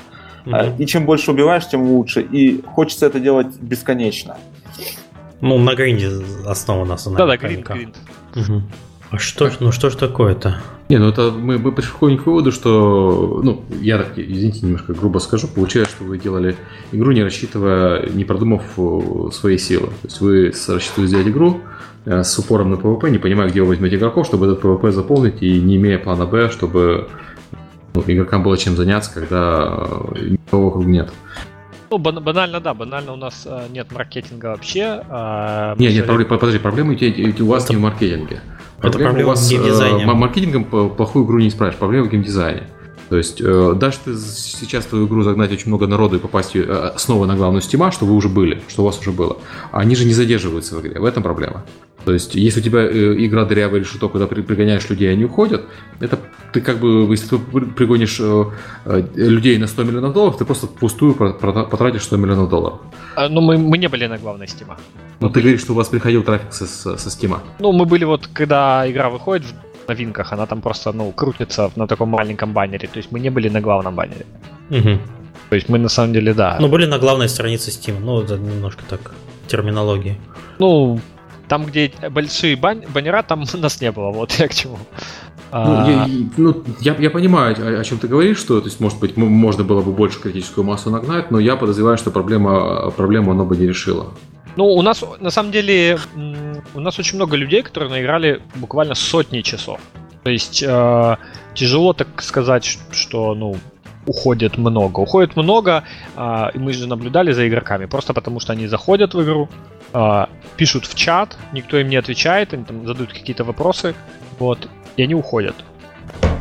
То есть, как бы, мы и тем более мы же сами в нее тоже играем. Да, да, наверное, какие-то проблемы геймдизайна есть, да, наверное, вот там нужно было добавить а, квесты, там какую-то сюжетную часть, вот, но Перенесите, вы- перенесите выбор фракции, вступление во фракцию не в начале игры, не разделяйте игроков. Сначала ты вольный пират, ну, я уже так начинаю фантазировать, конечно. Не, не, но Миш, это- там проблема, там проблема, боюсь, что серьезнее. если. Не, ну смотри, то есть я вижу сразу несколько проблем. Э, Отсутствие скопления игроков на, на начальной локации, это разделение по трем фракциям. То есть начинают люди, сразу же у тебя весь трафик, который ты делаешь, э, плюс это еще дополнительный выбор. Сделайте, э, то есть я, у меня просто сразу первые мысли, это что нужно отказаться от выбора фракционности до создания персонажа. Вот мы таким образом сразу же конверсию в три раза повысили. Ты э, вольно наемный кораблик, и тебе надо выбрать фракцию, ну, скажем, там, примерно через 15 минут, полчаса геймплея, каких-то первых квестов. Ты что-то встречаешь, и те- тебе дают выбирать. Вот, пожалуйста, конверсия в три раза поднята. не, ну мы можем просто залочить остальные расы, конечно, так тоже можно. Ну да, сейчас вам при на- наличии э, текущего онлайна можно просто э, закрыть, то есть вы, вы вольно экспериментировать сейчас как угодно. Но, ну, короче, раб- то есть нужно больше, может быть, общаться с разработчиками, которые выпускали подобные игры, что искать ошибки геймдизайна. Ну вот к нам в подкаст пройти, мы тут посидим с Серегой, пофантазируем, а потом У нас еще много интересных идей. да, у нас еще очень много интересного. Мы предложим вам коровник перекрасить в зеленый цвет. Это, это обычно от маркетологов такие советы обычно работают. Ну, правда, ой, старые анекдоты пошли от Кузьмича. Ладно, окей. По 300 Окей. с учетом инфляции. Ну, мы- нам на самом деле даже как бы спросить не у кого, разве что у CCP. А, что они вам сейчас немножко ответят со, история. со своей да. вальгалы? Окей, э, ну сети- они недавно перешли на фри-то-плей, поэтому Ну что да. они ответят? Они ответят правильным путем или товарищи. Мы вот просто сейчас выходим э, наконец-то из Greenlight, о господи, из э, раннего доступа Мгм. 29 сентября уже в релиз. То есть посмотрим, что это нам даст. Тут уже Но, но, опять же, нам вам даст трафик, но вот там при текущих проблемах завязки игры на, на других игроков, ну, не знаю, что будет. Ну, может быть, может быть, и залочим, там, условно говоря, две расы, оставим одну, чтобы как бы люди друг друга видели. Может быть, просто не знаю, насколько это будет оправдано. Вот в раннем доступе было три расы, а вот в релизе опа одна. А на самом деле это большая проблема, когда игра начинает зависеть не от наличия других игроков, а просто от наличия контента. Это сразу же поднимает ее стоимость в огромное количество раз, и это действительно проблема. Не уверен, как ее решать. Окей, а, давайте тогда переходить потихоньку к заключению, вот эти путь Индии, инертность рынка и так далее. Или мы сначала техническую часть? Да, давайте техническую часть, да, давайте техническую часть сначала. Прежде чем завершать. Это там в, ча- там в чате Олегу. особенно просили, да, там особенно в чате просили, что у вас на чем написано, где хоститесь. А, Ну да, я тут немножко расскажу. А, Я тут даже кое-что отмечал. А, Я, когда мы планировали делать игру, я некоторое время сопротивлялся с космосом, потому что я а, обожаю фэнтези, но а, если посмотреть действительно, а, с технической точки зрения, реализовать космос а, легче. А, Потому что там в основном геометрические объекты это всякие сферы, и можно вся, а, футуристические объекты создавать из кусков а, различных мешей. А, и выдавать это ну, просто э, за какие-то объекты, которые существуют в нашей вселенной. То есть это легче делать, чем в классических фэнтезийных играх. А, Делали игру мы а, на классической связке Unity плюс Photon сервер. А, Вот, и ну, много кто делает, я не знаю, в России много, да, но достаточно просто все это делать. Вот. а, Значит, сервер обладает единым миром, как мы уже сказали, да, для всех платформ. А, В настоящий момент у нас 98 космических систем. А, Вот, они все а, обрабатываются. Сколько у нас там? 4 или 5? Пять. серверов. 4 игровых. Подождите, у да, вас, и наверное, пятый сидит это 5 человек, сервис. у вас 5 серверов? Да, потому что а, потому что системы, а, ну, достаточно много ресурсов отъедают, даже пустые. То есть там существуют какие-то астероиды, какие-то куча мобов, хоть они и оптимизированы на то, чтобы спать, когда никого нет в системе. Тем То есть не вы их на самом деле симулируете вместо того, чтобы их будить, когда рядом игрок? Вы их на самом Что, деле что? симулируете вместо того, чтобы будить их, когда рядом игрок? Нет, именно они просыпаются, когда входит в систему А, игрок. по- как же они... Просто они же память отъедают как, как объект. Да. Кстати, по узлы у нас не, не на железках, а в облаке, я понимаю. брали. Вот. А, э, Что, что, что еще сказать, что интересно там в чате? Вот. А, Ну, в общем, система. А, Если есть какие-то более подробные вопросы, я отвечу. По технической части там народ вообще вопросов особо-то не задавал. Да, вопрос был, на чем собрано и Да. как, как, как это все работает, на, на А, как это работает? Ну, в качестве редактора мы использовали Unity и для клиента, и для сервера. А, В общем-то, э, кто, кто работал в Unity, знает, там, как это устроена иерархия объектов. У нас э, все объекты в сцене можно разделить на две части. Те помеченные, которые для сервера, и которые только для клиента, антураж. В общем, при сохранении сцены у нас э, все объекты, помеченные как серверные, сохраняются в отдельный файл, и потом этот файл копируется на сервер. А сервер а, его парсит и создает, э, ну, а, и воссоздает все объекты э, в рантайме. В общем-то, вот так. Спрашивают про защиту от читерства. У вас есть что? Ну, нет, если нету, то лучше не отвечать, потому что... У нас очень серьезная защита от читеров. О, хорошо. Я, в общем-то, сейчас в данный момент читеров не боюсь, потому что нет онлайна. Лучшая защита от читеров. Лучшая защита от читеров это вообще игроков не пускать в ваше замечательное ММО. Я считаю, надо так всегда делать. Супер. Окей. Ой, какой веселый сегодня подкаст. Мне прям нравится. Я прям Душой отдыхаю. Хорошо.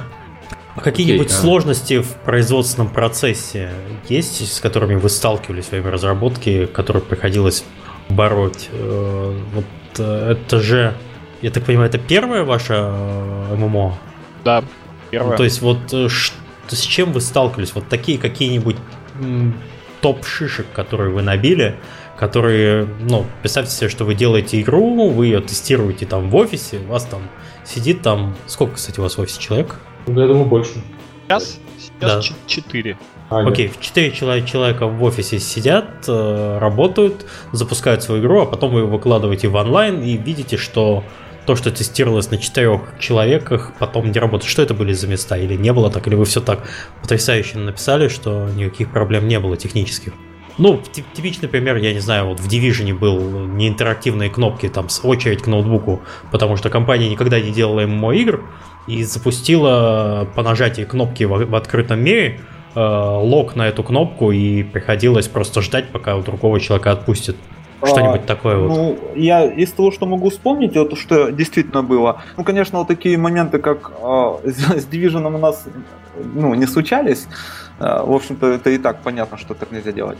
А, а вот была такая вещь, когда мы собрали группу людей, вот зашли пару разработчиков с нашей студии и собрали, начали в чате собирать людей вокруг. И собрались, и полетели атаковать укрепление вражеской расы, потому что они слишком много систем захватили.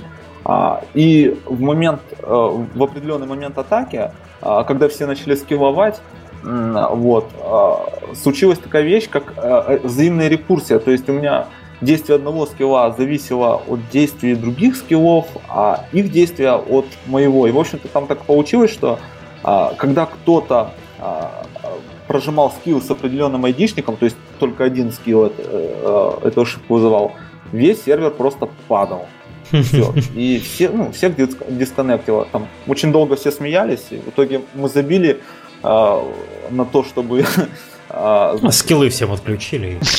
Да нет, ну просто пришлось сделать апдейт в срочном порядке, чтобы это не случалось. Ну, в общем-то, были такие моменты. А, допустим, я сервер переписывал из-за полного незнания, как, а, как делать серверы. Я его переписывал полностью на определенном этапе. Дело в том, что тот пример, который предоставляет Фотон, угу.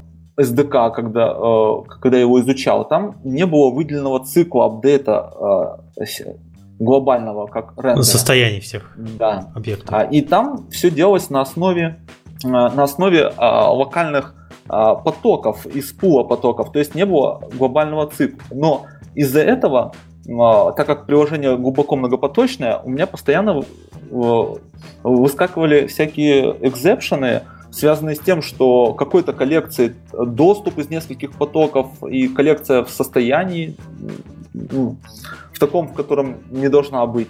В общем, блокировки и все такое. В итоге я полностью убрал старую архитектуру и сделал самую простую из возможных, которую мог реализовать. Это каждая система имеет выделенный цикл, а, который апдейтится с определенной частотой, и все NPC апдейтятся именно в этом цикле их состояния. А, в общем, и синхронизировать правильно мы должны только взаимодействие от игроков, потому что они все-таки а, в своих потоках. Mm-hmm. В общем-то так. Ну, достаточно объемная работа, но с тех пор у нас именно сервер на тех количествах людей, которые есть, держит себя достаточно стабильно. Я не знаю, что будет происходить, когда будут сотни человек. Скорее всего, будут, будет падать не сервер, а клиенты, потому что за графика, из-за оптимизации графика мы совсем не следим. Мы делаем так, чтобы нам нравилось. Ну, там вот как раз спрашивают в чате, как вы планируете бороться с нагрузкой, если все пойдет хорошо? Mm. Ну, представьте себе, что вот вы зарелизились, и пришло к вам одновременно 100 тысяч игроков. Что произойдет? Я думаю, будут ну, проблемы у нас, да. Ну, okay, то есть у вас не, не масштабируемая структура получается? У нас э, э, система не масштабируется по копиям. Вернее, мы можем взять еще узлов и скопировать существующий сервер, но мы этого не хотим. Мы хотим, чтобы все игроки подожди, были ну, в одном подожди. мире. Я, я вначале скажу, что у вас основная проблема связана с тем, что у вас мало игроков. Выясняется, что если у вас вдруг, не, вдруг не дай бог, будет много игроков, вы, вы, вы умрете тут же. А, но мы можем создавать кучу систем на других узлах. И... Это автоматически делается? Ну, почти. Ну, то есть это достаточно пару кликов мышки. Они будут очень похожи на предыдущие системы, но зато мы э, распределим всех игроков э, по определенным системам, а в те, которые заполнены, пускать просто не будем. Типа зони- зонирование традиционное для ММО. Да. Но оно не автоматическое, а фактически придется на педальной тяге. А, придется перезалить сервер. Окей. Okay. Да, и еще, еще одна техническая проблема это IPv6, которая у нас вот сейчас есть. IPv6 и App Store. Да, это проблема. Что за проблема? У нас уже некоторое время э, Apple реджектит наши наши билды, потому что они требуют, чтобы клиенты э, поддерживали, э, если они сетевые игры, они поддерживали IPv6 сеть. То есть это новый да, стандарт IP сети. Вот. И, в общем-то, у нас все это поддерживается, но так как в реальности нигде почти не существует еще IP6 сетей, то протестировать правильно работу невозможно. Можно взять на маке и э, включить эмуляцию и попробовать протестировать. Ну, там ну, в локальной сети, например, по IPv6. Вот, но сама по себе она IP4, поэтому ну, единственный способ протестировать это включить на маке э, эмуляцию IP6 сети. И, в общем-то, у нас проходит тестирование, а у них не проходит. Нам приходится по 10 раз заливать билды, пока э, кто-то в команде апрува из тех, у кого работает на, на маке, не пропустит ее. А, а, допустим, другие реджектят ее. Интересный подход. Ну да. Сёга, ты там от микрофона отодвинулся? Не, не, я, я, я здесь, я здесь. Здесь, а то там я бубнишь откуда-то из ванной. Как раз поэтому такая такая ситуация. А, окей. А, у вас тут в заключении написаны важные пункты, такие как путь Индии, инертность рынка и судьба хардкорных игр. Но просто у меня такое ощущение, что игра не очень показательная, чтобы по ней можно было судить про инертность рынка или про судьбу хардкорных игр. Вот, а, можно судить только про ваш конкретный путь, правильно я понимаю? Да. И вот с высоты текущего опыта, что вы можете, вот там, там три главных совета или пять главных советов для других людей, которые решат делать тоже ММО? Нет, никогда что. Не делайте ММО. Нет, кто, кто слушается совет, не делайте. Я, я да. Это же, знаешь, это же реверсивная психология.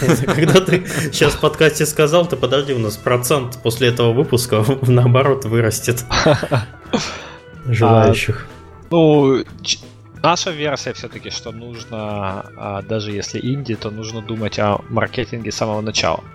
ну да. Бальзам на душу. Вот. Наверное, самый главный совет. И второй совет, ничего не бойтесь. Эй. Ну, я просто хочу сказать, что это... Да, такие советы. С технической точки зрения все очень сложно. Действительно, приходилось сложно в, а, в этот период, потому что я поддерживаю огромную базу кода в одиночку. Вот, и еще слежу за выпуском на несколько, несколько платформ. Вот. А, ну да, тут а, скорее всего скорее всего, если, как мы выяснили, да, люди не прогадали с дизайном игры, вот, то маркетинг это следующая важная часть. За советом по маркетингу может приходить в наш подкаст. Мы тут любим на эту тему с Серегой затирать и не, и не только. Окей. А вот там в чатике народ спрашивал, вы вообще любите общаться с игроками? Если, если вот в течение подкаста у нас а, у слушателей появились какие-то там, не знаю, советы, желания, может быть, они сопереживают вашему проекту, что в принципе неплохо. Где с вами можно пообщаться на эту тему? Куда, куда идти? Да можно на... прямо на почту писать. На электропочту, а где ее можно найти? У вас на сайте есть или На что? сайте она есть, да, я могу прям в чат скинуть. Да, а в чат ты ссылку не скинешь? Ты скинь пожалуйста, в TeamSpeak в чатике. Так. Или там, не знаю, или почту, или страницу прямо, где ваши контакты, чтобы уж не было. Сейчас, а где, где тут чатик? Я просто... А вот э, подкаст надо нажать вот в TeamSpeak. А, все вижу. Ага. Я прям можно нам... Уи, ага, директор. Вот. Э, e-mail Сергея можно туда написать. Я его да. зачитаю для тех, кто в чатике не читает. Это Сергей, ну, прям как Сергей пишется, собака, mizargames.com. Можете написать э, свои мысли, э, может быть, чем-нибудь поможете, а может быть и в игру поиграете, что, в принципе, неплохо. Была интересная история, что один из игроков, англичанин, нам помогал а, писать некоторые тексты и переводить их в английский язык. Ну да, локализацией достаточно так серьезно занимался почти месяц на добровольных началах. Ну, это хорошо. Не, вообще люди э, как бы на стиме э, и, не знаю, это со стима человек пришел? Да. Вот, есть люди, которые хотят иметь принадлежность к какому-то э, игровому проекту. Вообще игроки и люди получить... хорошие. Да, вообще игроки люди хорошие, правильно говорю. Что видят, что они могут чем-то помочь проекту, приходят, делятся, э, помогают. Это вообще, по-моему, прекрасно. То есть. Ну да, при том, надо... что ему лет за 60 было. Ух. Ну да, такой дядечка солидный. Космонавт. Да, да, интересно. А, у, элиты, у элиты тоже аудитория такая за, за 40 в основном. Очки играют. Ну, да. Космос все-таки, да, увел. Ну Вот, судя по нашему чату игровому, у нас, в принципе, тоже достаточно зрелая аудитория, потому что практически не встречаются сообщения про мамку и так далее. То Да. есть какие-то единицы. А на самом деле так даже, даже без ошибок пишут. В чате, в чате спрашивают вопрос, но это уже, правда, видимо, не касается нашего э, темы выпуска. Вот бы про пиар и маркетинг послушать. Как быть, если скоро диплом по этой теме и хочешь попасть в индустрию? По-моему, у нас, Серега, в каждом выпуске подкаста э, Это про маркетинг и есть- пиар. Да, есть. Я могу, раз я уже сегодня отвечал, 130 ответ, а могу сказать 1-154. Вот, это универсальный ответ. Ну, на самом деле, вот если без шуток, мы очень давно хотим позвать в подкаст маркетолога какого-нибудь. Вот, э, чтобы, с- чтобы с ним поговорить. Ну, просто если мы сядем говорить, это будет не очень прикольно. Да. Мы Кто готов к нам прийти на ринг вообще? Мы, мы хотели бы поговорить с кем-нибудь, кто занимается Либо- маркетингом и пиаром. И Лучше маркетингом, потому что про пиар мы уже говорили хотя бы несколько раз. Да, да, у нас было. Вот, Общение э, с прессой, вот это все. и, Кто э, хочет нас порвать вообще, либо мы его порвем. Давайте. Такой вызов. Бросаем перчатку. Раунд. Мы сейчас Да ладно, вызов, ну, бросите. поделимся профессиональными секретами. Приходите. Давайте уже, наверное, завершать. И традиционно спасибо, что слушали. Спасибо ребятам, что пришли. Спасибо вам, что пригласили. Да, мы не страшные, к нам нужно, можно писать в электропочту, либо в Твиттер.